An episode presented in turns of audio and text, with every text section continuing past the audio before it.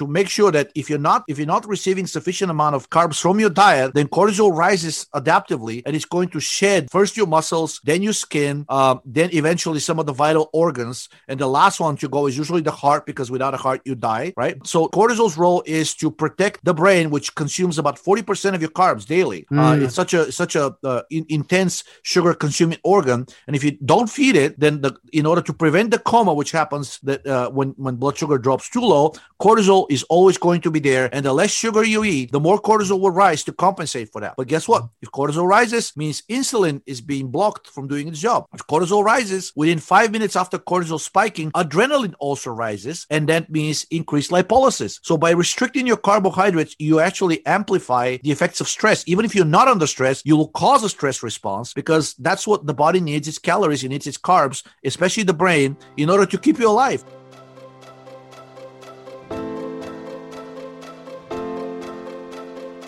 Welcome to the Win at Life podcast, a place where we share everything you need to know about restoring your metabolism so you can break free from restrictive diets and build a body and life you love. I'm Kitty Blomfield, co founder of New Strength, and your host for this episode. Today, I'm joined by our friend, founder of Idea Labs, and researcher Georgi Dinkov. For those of you who don't know Georgi, he's an IT professional by day and researcher by night, focusing on biochemistry and physiology. If you follow me for a while, you'll know I've cycled through nearly every diet out there. For 17 years of my life, I tried to cut all sugar from my diet, including fruit and juice. And I get so many comments on my posts saying sugar causes diabetes and sugar causes insulin resistance. So I thought it'd be a great idea to sit down with Georgi and address some of these misconceptions in this episode, he covers what is insulin resistance? What actually causes insulin resistance and diabetes? Hint, it's not sugar. The role chronic stress has in diabetes and insulin resistance. What happens when you go low carb and or low calorie? What dietary changes can a diabetic or someone who suffers from insulin resistance make to improve their condition? Glycine's relationship with insulin and the supplements Georgi recommends to help improve insulin resistance. Now, don't forget about our monthly podcast. Once you finish listening to this episode, take a screenshot and share it on Instagram stories and tag me at K I T T Y B L O M F I E L D and share what you loved most about the episode. Each month, we'll pick a winner and they'll receive a tub of Saturée Premium Collagen valued at $79. Let's get into the episode. Oh, welcome back, Georgi. Georgi Dinkov. Um, amazing. Georgi's got this. Obviously, people listening to the podcast can't see you, but Georgi's got this amazing mic now, which means he's so much clearer, which is good. Hopefully, better sound. That way, I'm not skipping. Way better. I'm not. Yeah. yeah. There's no looks, cracking. people can actually hear me, right? it looks impressive too. And Georgie, uh, which I've mentioned already, but has just incredible supplements. Um, I think we've got nearly everyone, probably. um, and yeah, head over to his website, check those out. I'll put the link um, down below in the show notes. And obviously, if you have any questions, you can just email him. There's an email there. But uh, I wanted to get Georgi on today to talk about uh, the real cause of insulin resistance and diabetes because I get so many comments on my posts. Oh, sugar causes diabetes, sugar causes insulin resistance. You know, a lot of women who've got PCOS and endometriosis, they're told to cut sugar and cut carbs. Yep. And, you know, that's actually doing them more harm harm than good. So I just thought, let's get you on because you're amazing and so knowledgeable. And you can, uh, you know, just sort of break down some of these myths. I'm trying to think where we should start. So maybe um, what is insulin resistance? Maybe we should start there. What what is it? What does it mean?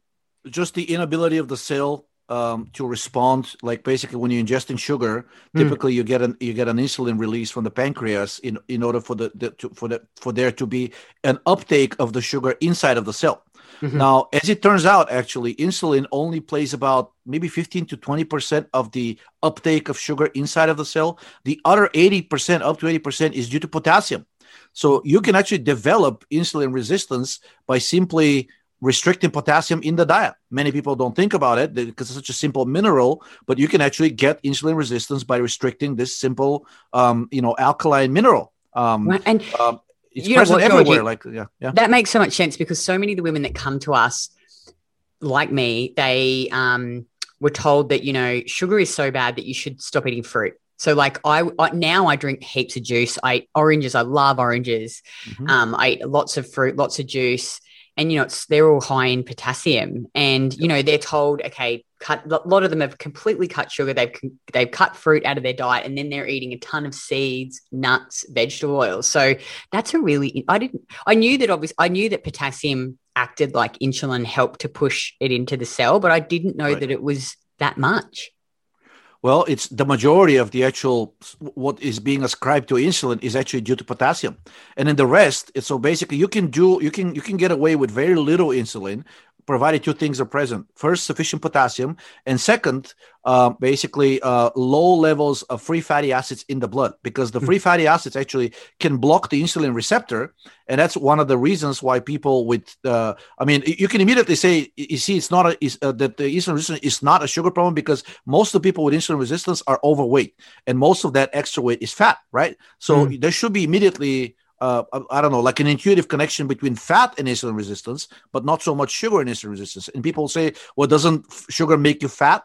Well, sugar actually the, in order for you to synthesize fats from sugar it's been shown that in humans you need to eat about a pound or more before you even start synthesizing the fats from the sugar right? Um, it, it's actually the dietary fat in your diet that mostly makes you fat. The, the easiest way to get very very fat is to eat a very high percentage of fat in your diet. And what's high percentage? Well usually uh, in the animal studies they say that if you eat um, if they put the animals on a, a fat diet that's more than 30% of the calories they very quickly quickly get fat. And mm-hmm. even if they restrict the, the carbohydrates, the animals still get fat.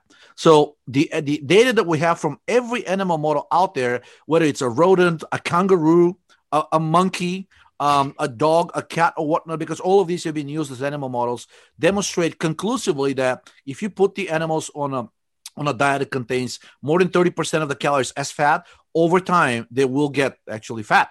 And the insulin resistance has been shown to invariably develop after the animals increase their adiposity beyond a certain percentage level. Um, I think it's like 25% or more body fat, you're actually starting to ask for trouble. And people say, well, why? Well, because the more fat you, you store, uh, and especially if you're under stress, this elevates your baseline lipolysis, which means how much fat you actually shed into the bloodstream.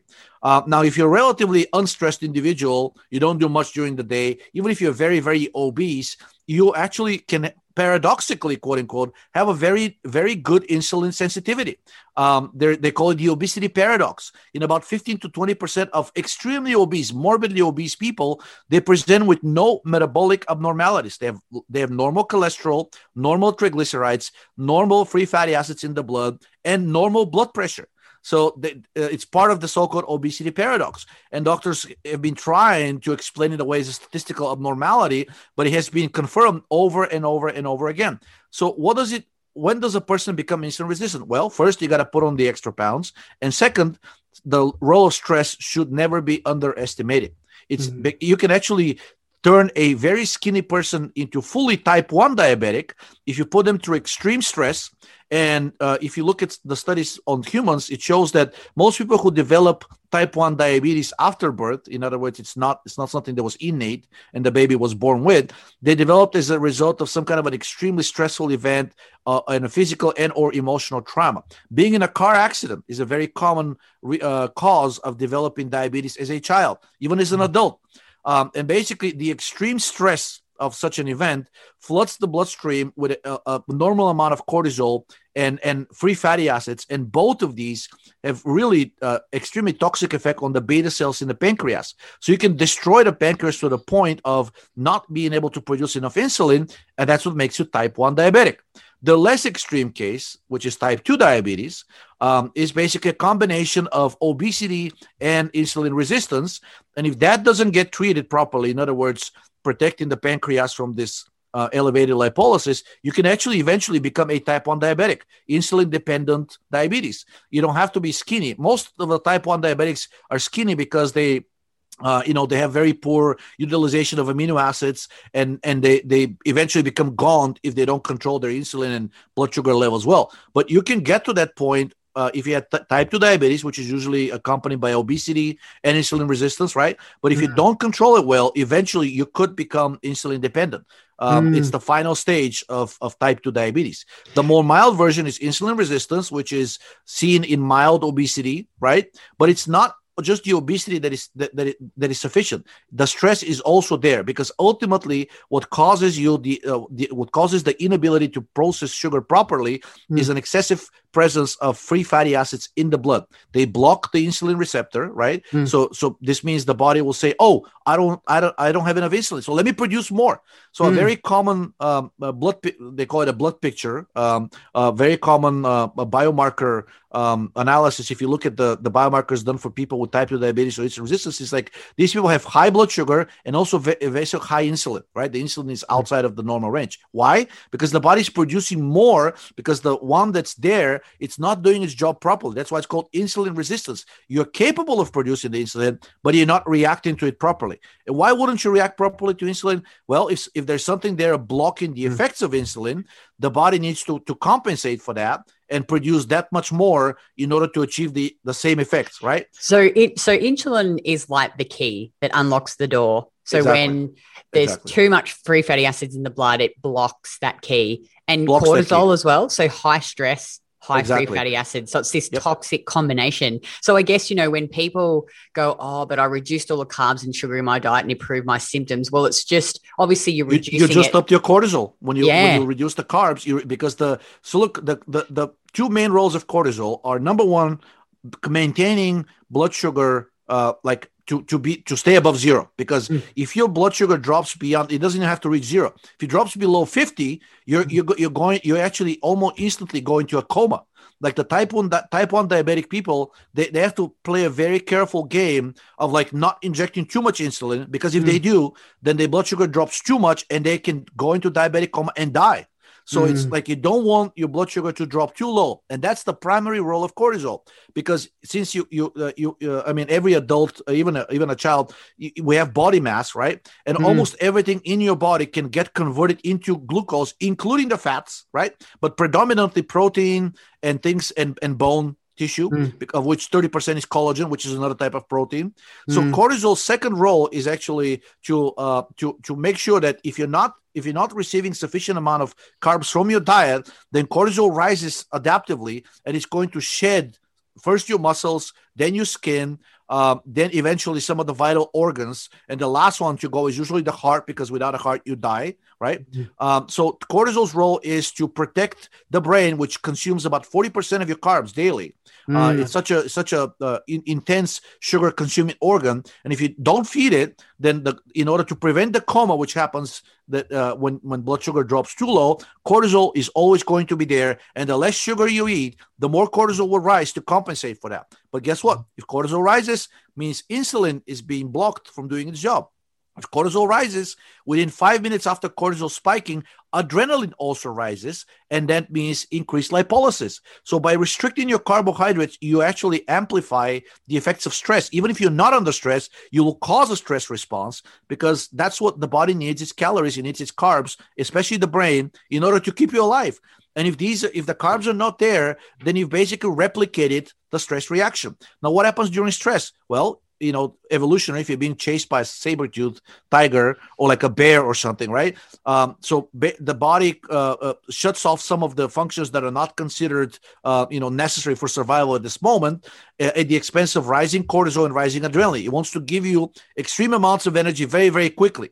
So mm. what this means is cortisol rises and then you start essentially converting, shedding your muscles um, and bone and other tissues, and converting massive amounts of these amino acids that are coming from those tissues, converting them into glucose inside of the liver, right? Mm-hmm. But if stress stops, this whole process is supposed to stop. But if stress becomes chronic, then you can get into a situation where you're chronically overproducing cortisol. It's not too much to get to the level of, let's say, something like Cushing syndrome, mm. but uh, Cushing disease, but you're getting into the levels of something called Cushing syndrome, which is a milder version. Cushing disease caused by tumor in the pituitary gland, which causes the overproduction of cortisol. But guess mm. what? A prime symptom slash sign symptom of Cushing disease is insulin resistance and type 2 diabetes. So entirely caused by the overproduction of cortisol. So if you're overstressing yourself chronically, you can, even if you don't get to the Cushing disease thing because you don't have a tumor in the pituitary, but if you're stressing over yourself for too much or for too long, then basically you get to the point where we start to exhibiting very similar phenotype, which is central obesity, loss of muscle mass, and extremely thin limbs it's called the mm-hmm. lemon and sticks model. And that's what people either with Cushing disease or Cushing syndrome end up having. And recent studies demonstrated you can actually cure Cushing syndrome and type 2 diabetes and insulin resistance simply by administering a cortisol blocker uh, known as the RU486, which is uh, famously known as being an abortion pill. But not many people know that it was designed in the 1980s originally as a cortisol blocker. However, um, you know, the uh, French company Sanofi that developed it, um, the, the marketing department uh, looked at the drug and said, Great, guys, uh, great achievement for science, but we're not going to be able to sell much of that. So, what can we do with this nice chemical that you just synthesized? Oh, it, it's also capable of blocking the progesterone receptor.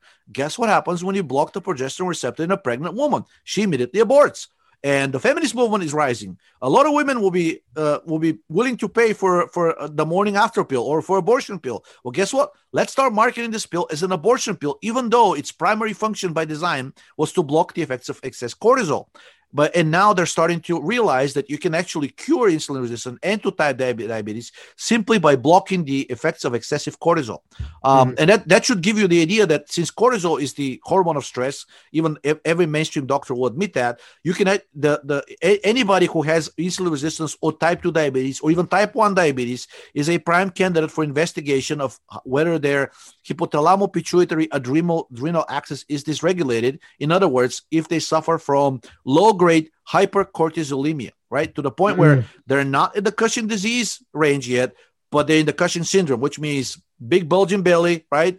Sagging mm-hmm. chest, right? And a moon face, and then basically very thin limbs. Um, and most people with type 2 diabetes or insulin resistance are somewhere on that spectrum, right? That they're not very healthy looking. They usually have central obesity. And um, so, George, it's just so interesting, you know, like when these women come in, they're like, oh, the recommendation that's been given to us is I've got to cut all the sugar out, all of the carbs, you know, eat more nuts, eat more seeds, um, you know, eat more vegetable oils. What's the problem with that advice? Well, your the more fat you eat, the more fat is going to end up in your bloodstream, and then the more fat you have in your, in your bloodstream, the less insulin, the less well insulin is going to be able to work.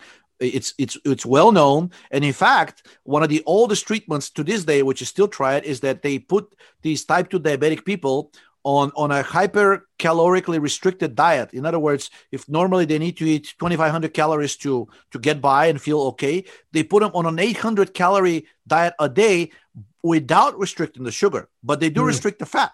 So mm. after these people lose all of the excess weight, unfortunately, they lose muscle mass and fat. But mm. after they lose all of the excess fat, their type 2 diabetes is considered cured. But unfortunately, by restricting the calories for so long, let's say a couple of months, in order to lose all of mm. the excess weight, you lost all of your muscle mass as well. Because when you restrict calories, cortisol again rises adaptively to keep the blood sugar at a certain level. So what happens? These people cure their type 2 diabetes, but in the process, they lowered their basal metabolic rate so much that they now they have to stay on that 800 calorie diet for life or otherwise as soon as they increase it by a little bit they start packing on the pounds again because they destroy their metabolic rate uh, by losing all of this extra muscle mass. So if you're eating these extra fats, you're essentially giving yourself insulin resistance almost immediately. There's a famous video, and I'll send it to you. There's a guy who drinks um, uh, like a glass of olive oil to see what happens, uh, eh, you know, to his to his blood markers. He becomes insulin resistant almost immediately within the next 15 minutes, and this continues for as long as his blood continues to demonstrate elevated levels of of basically this these fats from the olive oil. Now everybody thinks, oh, olive oil is great, it's healthy. Yeah. Well, in moderation. if you, if you, eh, but it serves the it serves to the, as an example to demonstrate if you overconsume fats, that will actually get you into insulin resistance within a day, within actually a mm. few hours. And you stay in that level, right, until this extra fat is cleared from the bloodstream. As mm. soon as his his uh, uh, blood lipid levels drop down to his his the the, the prior levels before in, drinking that glass of olive oil, he basically his blood sugar also dropped, right? So mm. so here he actually consumed no sugar the only only thing he did is he, he, drank a glass of olive oil, and immediately his blood lipids shot up and his blood glucose shot up. Without it, it, even though he was in the process of restricting dietary carbohydrates, he ingested mm-hmm. zero carbs. The only thing he ingested is about 250 grams of olive oil, and that was enough to basically make him, uh, at least on a blood work, make him look type 2 diabetic. Uh, know, and he basically stayed like didn't consume anything for a few hours and kept checking his blood, doing like blood tests. And over the course of I think six to eight hours, I'll send you the YouTube video.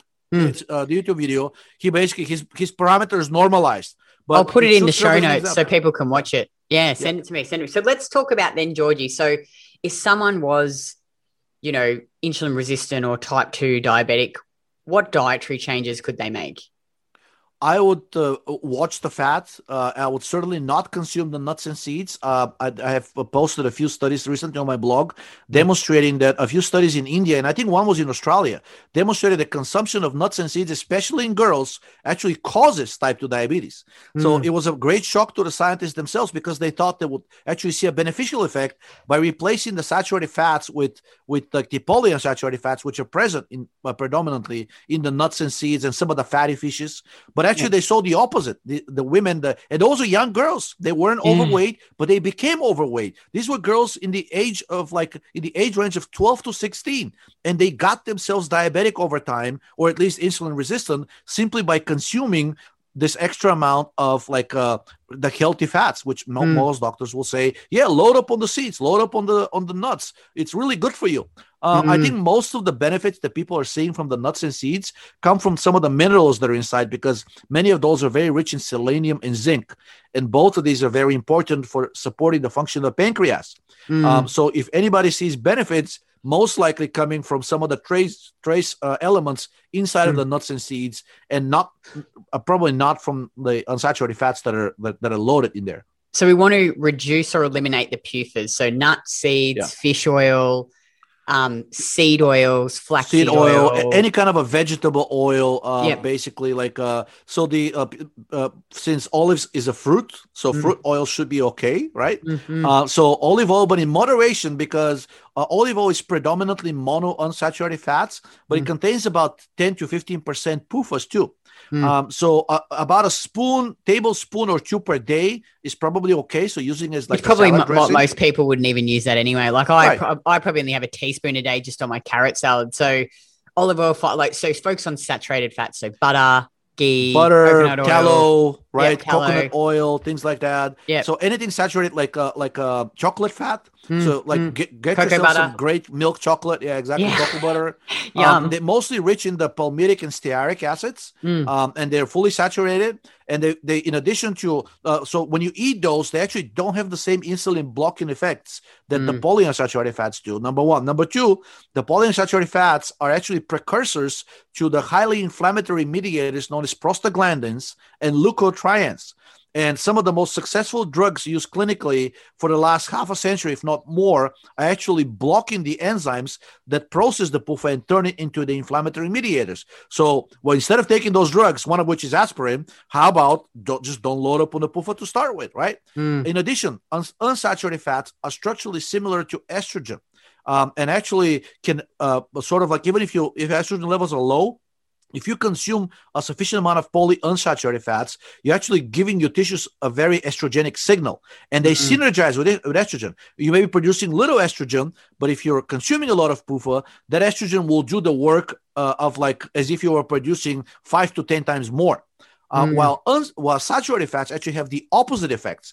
Um, and an old study uh, published in the 60s demonstrated that there is a there is this very tight correlation between estrogenicity and un- unsaturatedness, and then conversely, anti-estrogenicity and saturatedness. So the more saturated the fat is, the more anti-estrogenic the effects will be. For males, it may even have androgenic effects, uh, while in females, will mostly be able to block the effects of, of, est- of excess estrogen.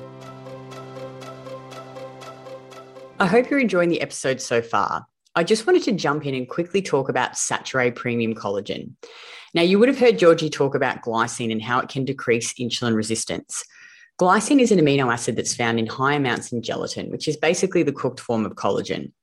Traditional diets were naturally gelatin rich. Muscle meat wasn't generally eaten on its own like it is today. Usually, a whole joint was stewed the muscle, the bone, the skin, the connective tissue, and cartilage which meant you got the full spectrum of amino acids in one meal, including a good dose of glycine.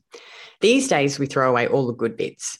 I like to make gelatinous broths and use gelatinous cuts of meat like beef cheeks in conjunction with Saturée Premium Collagen, which is basically gelatin that's been further processed to make hydrolyzed collagen. The beauty of hydrolyzed collagen is that you can mix it in food or liquids and it won't go hard like gelatin. It's an easy way to get more gelatin and glycine in your diet. I like to mix it into my morning coffee, add it to yogurts, add it to smoothies, as well as mix it in juice. I'll pop a link as well as a discount code in the show notes that you can use when you purchase. Let's get back to the podcast. Hmm. Um, so really, yeah, like I mean, uh, whatever your grandma used to eat. I mean, Australia is a country that used to have a lot of sheep, a lot of cattle, right? Yeah. A lot of goats. That's what people used to eat, and so they did not have any of these problems. Animals, yeah, eggs, exactly. eggs. And what about? Let's talk about carbs. What sort of carbs should they be focusing on and eating? Ideally, ripe fruit. You mm-hmm. mentioned oranges. Um, yep. I, there are several human studies demonstrating that if you drink even half a liter of orange juice, your blood sugar actually doesn't even rise to the level of what they would consider the, they call it postprandial. In other words, after eating.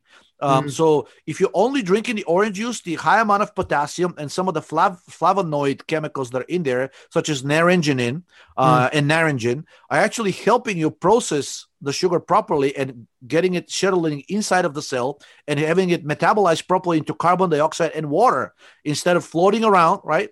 And mm-hmm. also, orange juice was shown to block the effects of endotoxin, which mm-hmm. endotoxin has a great insulin resistance promoting effect very common protocol in animal studies but to make to turn animals to make animals insulin resistant even if they're not obese even if they're lean and muscular is by injecting endotoxin into their blood something about endotoxin probably because of its highly pro-inflammatory nature because mm-hmm. it, it, it, it makes your body uh, react as if you're under some kind of an infectious attack like a bacteria or a mm. virus infected you right and b- when that happens the body actually raises the blood sugar adaptively because it's needed it's to give, be given to the cells to protect against the, uh, the the infectious pathogen. Well if you keep doing that if you keep giving that you know um, uh, lipopolysaccharide endotoxin injection chronically you you can give animals insulin resistance in type 2 diabetes even while they're still lean. So um, maybe the adrenal cocktail would be a good one. So coconut water, orange juice, salt, some collagen with the potassium, yep. the high Excellent. potassium, ripe yep. fruits, um, yep honey. What about some starches? So, like potatoes, white rice. Would you say always eat them with some fruits and saturated fats and protein? Exactly. Yes. Yep. So, so fruits, some saturated fats, some protein. Collagen is great always. Uh. Studies have shown that actually by giving the isolated amino acid glycine to people, mm. you can actually completely block, just like orange juice. You normally when you eat something sweet, your blood mm. sugar spikes for like a few hours, and then like it's supposed to go down to baseline. But if you give people that extra sugar, even if it's white sugar, pure white sugar with some collagen or have them drink the sugar in the form of orange juice. Even if these people drink half a liter of orange juice, which is about 100 grams of sugar, uh, but I think it's at least not even more. That mm. the blood sugar doesn't rise, doesn't even get close to the level that they experience when they're eating a normal meal, which means something in the orange juice, and that's probably the potassium and the flavonoids, are mm. making that sugar very quickly metabolizable without mm. even causing an insulin response. That's the other thing blood sugar didn't rise much and insulin didn't rise much so it, it, it, it, gave you like it gave a very good insulin sensitizing effect regardless of a pretty high amount of sugar in that orange juice and so would collagen, you yeah. yeah. sorry keep going i was just gonna ask You yeah collagen has the same effects probably uh two, two, two, probably two mechanisms main mechanisms of action one all of the amino acids in collagen are highly anti-inflammatory number one mm. number two they, they're capable of blocking the endotoxin receptor so if you have if you suffer from like leaky gut or you're carrying some extra pounds, which tends to mm. increase the gut permeability, it mm. means you probably be under like a low grade uh, uh, endotoxemia not enough mm. to cause liver failure or, or like a or like a multi-organ failure, but mm. enough to keep you in a chronically inflamed state and a chronically insulin resistant state. All of the amino acids in, in collagen are known to be able to either fully block or greatly reduce that inflammatory effect of endotoxin. And the second part is somehow uh, glycine seems to act and to amplify the effects of insulin and also protects the beta cells in the pancreas from the detrimental effects of both cortisol and the free fatty acids. So when you're eating collagen, you're protecting your pancreas directly, which would allow it to produce insulin to start with. And also, because somehow insulin amplifies, uh, sorry, glycine, glycine amplifies the effects of insulin, then the mm-hmm. pancreas doesn't even have to produce as much in order to achieve the same uh, sh- uh, increased sugar uptake into the cell. So, Georgi, if someone was say they've come from a really high fat, low carb diet like keto, would you recommend that they gradually increase their carb intake? Depends on their on their body weight. If they've yeah. gained like a significant a significant amount of body weight, because yeah. the my experience with the low carb and keto diets, which I myself had for a while, is mm-hmm. that you lose a lot of body weight in the first couple of months, but most of the loss of weight is actually water. When you cut carbs, it has a, a bit of a diuretic effect um, mm. Um, and basically, people say, "Oh, I'm losing all of this, all of this weight," but you're actually not losing much fat initially. You're losing mm. mostly water, and then after after the first couple of weeks, then cortisol starts to get upregulated. So then you start seeing these benefits disappear. First of all, they weren't that much of a benefit, anyways, because most of that extra weight you lost, about eighty percent, was water. You did lose some fat. You also lost some muscle because you restricted carbs, right? And after a few weeks, that that upregulated baseline cortisol starts to rise, right? Mm. And then cortisol can actually starts making you retain water yet again. And mm. many of the chronic chronic keto, like low carb keto slash paleo practitioners are now finding that basically they cannot go on a low carb for entire day. They need a little bit of sugar because they start ballooning because of all of that extra water retention. Because if cortisol rises sufficiently, it starts to activate the mineralocorticoid receptor, which is what aldosterone um, activates, and you start retaining sodium. If you start mm. retaining sodium, you start retaining water, right? Mm. So basically, uh, if people are coming from a low carb, paleo, like keto background, if they've already packed on the pounds, then I would do first like a, maybe a hormonal uh, like blood test, make sure that the cortisol is not high. Because mm. if it is high, then you you may need to take some anti-cortisol measures in order for things to normalize. Because while your cortisol is high, even if you change your diet drastically, um, you're probably not going to be feeling very well initially because mm-hmm. if cortisol is high, it's going to prevent the proper metabolism of that sugar. And in fact, cortisol increases the synthesis of fat from sugar.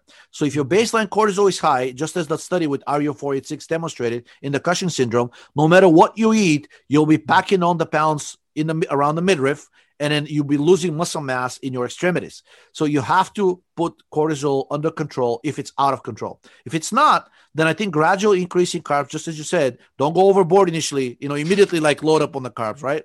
Because like when you're when you're being low carbing for a while, cortisol will be upregulated even if it's not reaching the pathological stages. Remember, you're restricting carbs, you're sending the signal to the body that things are not all right. You know, mm. the, the, environment is not optimal. Body says, "Oh, I got to keep the brain alive, so I will jump a little bit just so hmm. I can provide this extra bit of sugar. Make sure that the blood sugar stays at a certain level, doesn't drop too low, because then you go into the coma." And I think finally, Georgi, can you talk about um, any supplements that might be beneficial for people to use, like for example, niacinamide? Yes, niacinamide and aspirin are probably two of the simplest and widely available supplements, and they're really good because um, they, both of them have anti-lipolytic effect. So they're going to restrict the excess lipolysis, which will improve the ability of your insulin to do its job, right? And then basically will give you the, your your cells break through the Randle cycle because fats and glucose compete all the time for oxidation. And if you lower the, the supply of fat, which is coming from lipolysis, to your cells, they should be able to start like mm. uh, uh, metabolizing the glucose a little bit better. Number one. Number two, both uh, niacinamide and aspirin actually have anti-cortisol effect. The salicylic acid, which is a metabolite of aspirin, if you take aspirin, aspirin, this chemical name is acetyl salicylic acid, which means salicylic acid just bound with acetic acid together, right? Mm. So when you ingest it in the body, it breaks down into acetic acid and salicylic acid. Salicylic acid is an inhibitor of the enzyme that synthesizes cortisol. That enzyme is 11 beta hydroxysteroid dehydrogenase type 1. And there is a human study, only one, but very famous, where they show that extremely obese, highly insulin resistant type 2 diabetic people, they were able to immediately, almost immediately go back to normal insulin sensitivity while still remaining extremely fat by taking uh, 90 milligrams per kilogram of body weight aspirin. That's a massive amount. So if you if you're weighing 100 kilos, that's nine grams of aspirin daily, right? But they did it. It worked without like a charm for every single one of the participants in the study. They couldn't explain why. Well, one explanation now that we know that cortisol is intimately involved in insulin resistance is that if salicylic acid inhibits the synthesis of cortisol, that it's going to restore your normal hormonal balance. Mm. Niacinamide it's a pre- is a precursor. First of all, also anti-lipolytic effect, right? But also niacinamide gets converted to something called NAD, nicotinamide mm. adenine dinucleotide. And uh, the, this enzyme that, that synthesizes cortisol is also it's actually bidirectional. It can actually take cortisol as an input and deactivate it into an inactive form of cortisol called cortisone, right? Mm. But that enzyme, whether it synthesizes cortisol or deactivates cortisol back into cortisone depends on the availability of NAD and the NAD to the NADH ratio.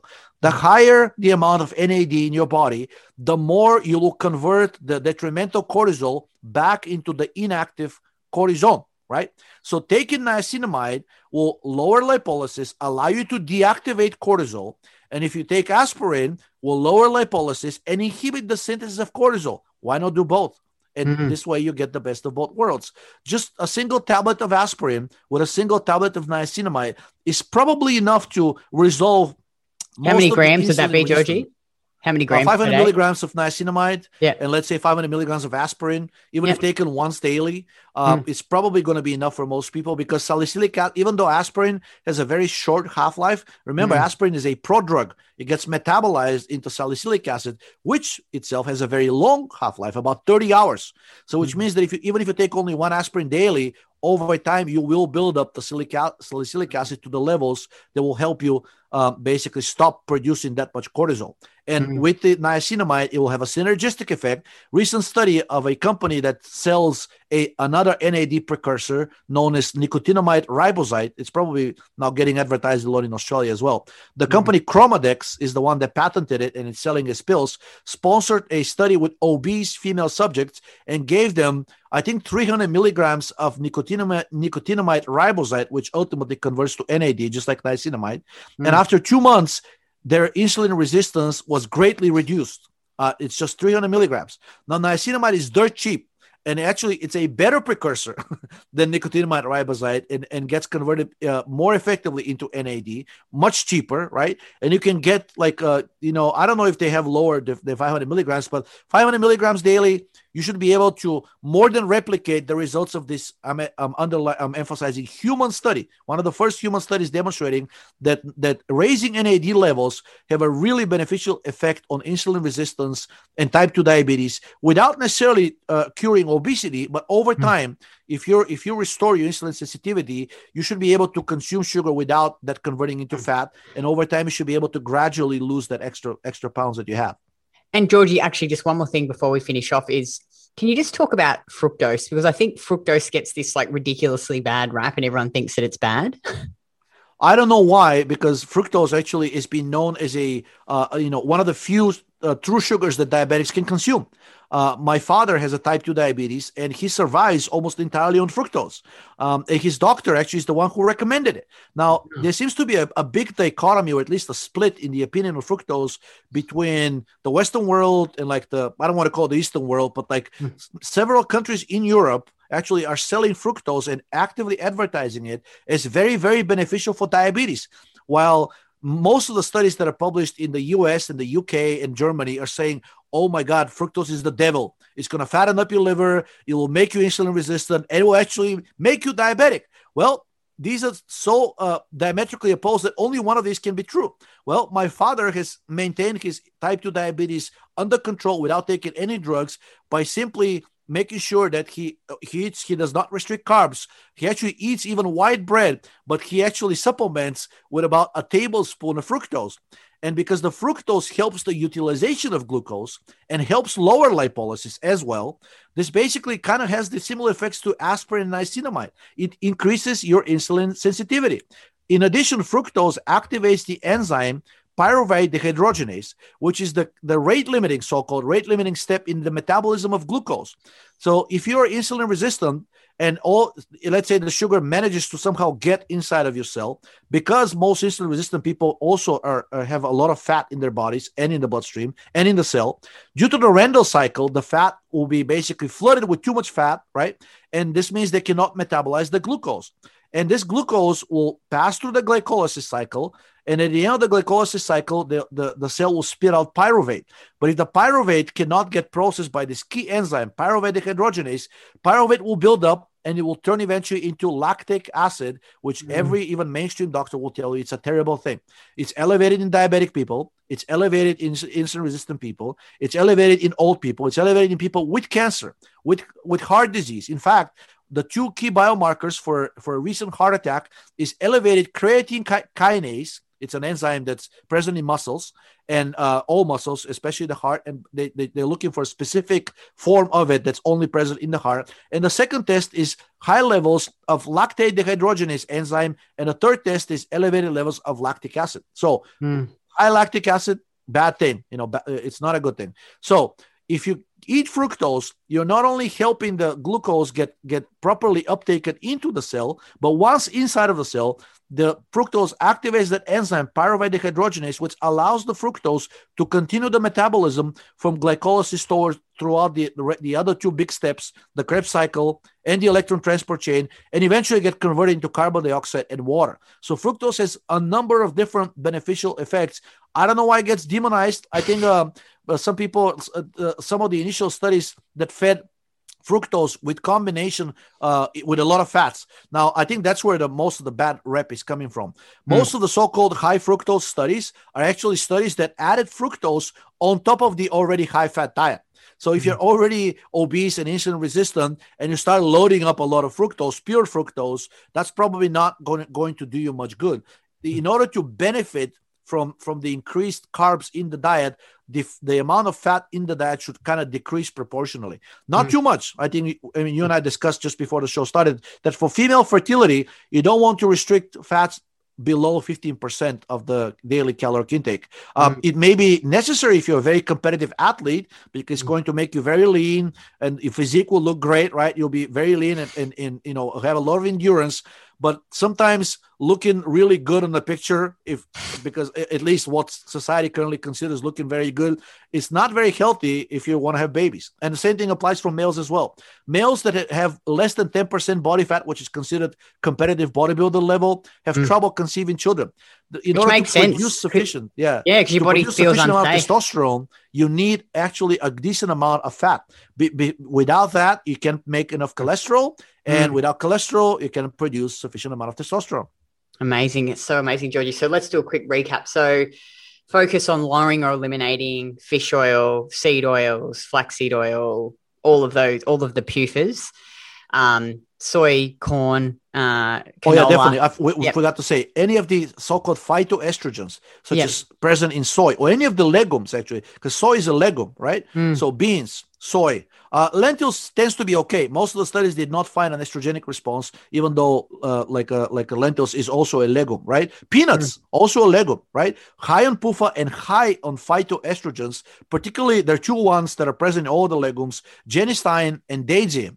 These two have been demonstrated conclusively to mm. actually do really two really bad things. Number one, activate the enzyme aromatase, which synthesizes estrogen. And if that wasn't bad enough, both of these actually are more potent phytoestrogens themselves than even the estradiol, which we produce in our bodies, and it's the main estrogen both men and women produce. These two phytoestrogens, that's why they call it that way, they can mm-hmm. bind to the receptor that estradiol binds to and activate it at even lower concentrations. So they're more potent than estradiol. Uh, multiple studies have demonstrated that if men consume more than a glass of soy milk per day, they very quickly become infertile. Same wow. is true for women. Yeah. Wow. So avoid the phytoestrogens, avoid plastics because they leach. A lot of them leach uh, these uh, endocrine disruptors, most of which actually are estrogen agonists themselves. They're Mm. estrogenic, like bisphenol A or bisphenol type S. Now they're replacing the BPA with BPS and saying, "Oh, look, we got rid of BPA." But guess Mm. what? They're not telling you they replaced it with BPS, which is an even more potent estrogen. So it's like a it's like whack the mole game, right? So they the when the population finally wisens up that there's something in a in a household product that's really killing us, the Mm. industry will say, "Oh, don't worry, we're, we're going to get rid of it." Yeah, but they Mm. replace it with something just as bad, or if not even worse, because it's not they, they didn't they, they're doing everything possible to keep Mm. costs low. So they say, Mm. "Well, tell us, tell us what part of our product is bad." And they say, "Oh, the bisphenol A. Oh, we're going to remove that." No, the response is, "We're going to get rid of all of the bisphenols," but that is very expensive. You have to start Mm. reducing plastics from from like things like cellulose, which is much more expensive process. They're biodegradable. They're good for you, but guess what? They cost like ten to fifteen times more. And companies are all about the bottom line, right? They're not going to do it. Um, and then so focus on getting your fat from saturated fat, Yep. juices, fruits, ripe fruits. Have some ruminant starch if you meats, want. meats from Yep. ruminant animals, Animals. like lamb, goat, Yep. beef. Um, all of this is great. Mm, um, even duck lamb. meat is actually pretty good. Like if you Mm. remove some of the fat, Mm. uh, if the ducks and the chickens are eating like mostly pastured raised, they actually prefer to eat a lot of like uh, like living and- organisms. Yeah, insects Yeah, and yeah, they're omnivores, aren't they? They, Yep. Yeah. Um, okay, cool. So fruits, juices, you know, add salt to your meals, and then you can finally, if you wanted to take some aspirin and niacinamide. So there you there you have it, guys. Georgi, oh, that was so amazing. Thank you so much. And I will. Do you do aspirin? You don't make. I do aspirin. I I, I Yeah. take it on a daily basis. Yeah. Oh, I No, mean, do you do not- it? Do you make it in your supplements? Uh, we have it as a topical product called Solban. Uh, Yeah, cool. basically, yeah, I, I- I just thought that it's there's no point because people can buy it like from any Yeah. store around them Yeah. and get it pretty cheaply, and, Yeah. and just wasn't something that that I thought people would be willing to ship from overseas to like get that stuff. So I think though, if you're going to take aspirin, you can take some of your vitamin K too. Hey, the Yes, quinone. Yeah, yes, good yeah. point. Yes, Yeah, so 'cause it thins uh, your blood. After about 500 milligrams, Yeah. you're starting to get into a, like a, little bit of a because it thins the blood, right? Yeah. And for many people, that's a good thing because many people suffer from like o- overactive platelets and their uh, increased platelet aggregation. So everybody over 40, you know, the general recommendation is like if you take a baby aspirin, reduces your risk of a heart attack. That's Mm. because the aspirin thins the blood. But if you if you keep ta- taking it consistently, and let's say you were not at risk of platelet aggregation, Yeah. then you may be risk an increased risk of bleeding. And vitamin K actually stops that process and and r- removes that risk. And usually the general rule of thumb is one milligram of vitamin K for every uh, tablet of aspirin. So say, so is that 100 grams of aspirin? No, no. If you're Yeah. taking like 500 milligrams of aspirin, that Yeah. means half a drop of quinone, but because it's two milligrams so one- per drop, right? so one drop. of yeah. So for every 500 grams of aspirin, take one drop of milligrams, every 500 milligrams Milligrams, of aspirin, sorry. which is usually one tablet, Yeah. one one milligram of vitamin K2. Yeah, because here in Australia, they're like 300 grams, usually 100, but that's fine. 500 to one gram of, yeah. So just take Yeah, one fine. drop. And I'll, I'll pop the link down anyway to Georgi's site and the vitamin K that you can order it. So, um, oh, that was so awesome, Georgi. Thank you so much. I really Glad- glad appreciate that it. You find it interesting, yes. And hopefully, Yeah. you see, it's, it's so simple. All of these, all of these remedies are available to us. It's Yeah. just a matter of like, well, and also uh, avoid stress as much as possible. Stress really is a killer. I mean, you Yeah.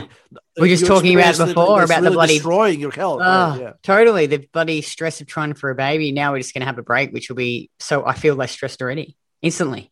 Yeah, it is. It And is I- amazing. And I suspect you'll come back pregnant. So Probably, hopefully. Well, who podcast- knows? We don't know. yeah, hopefully. but thank you so much, Georgi. Appreciate you um, as always. And I'll pop all the links to um, Georgi's um, sites down below.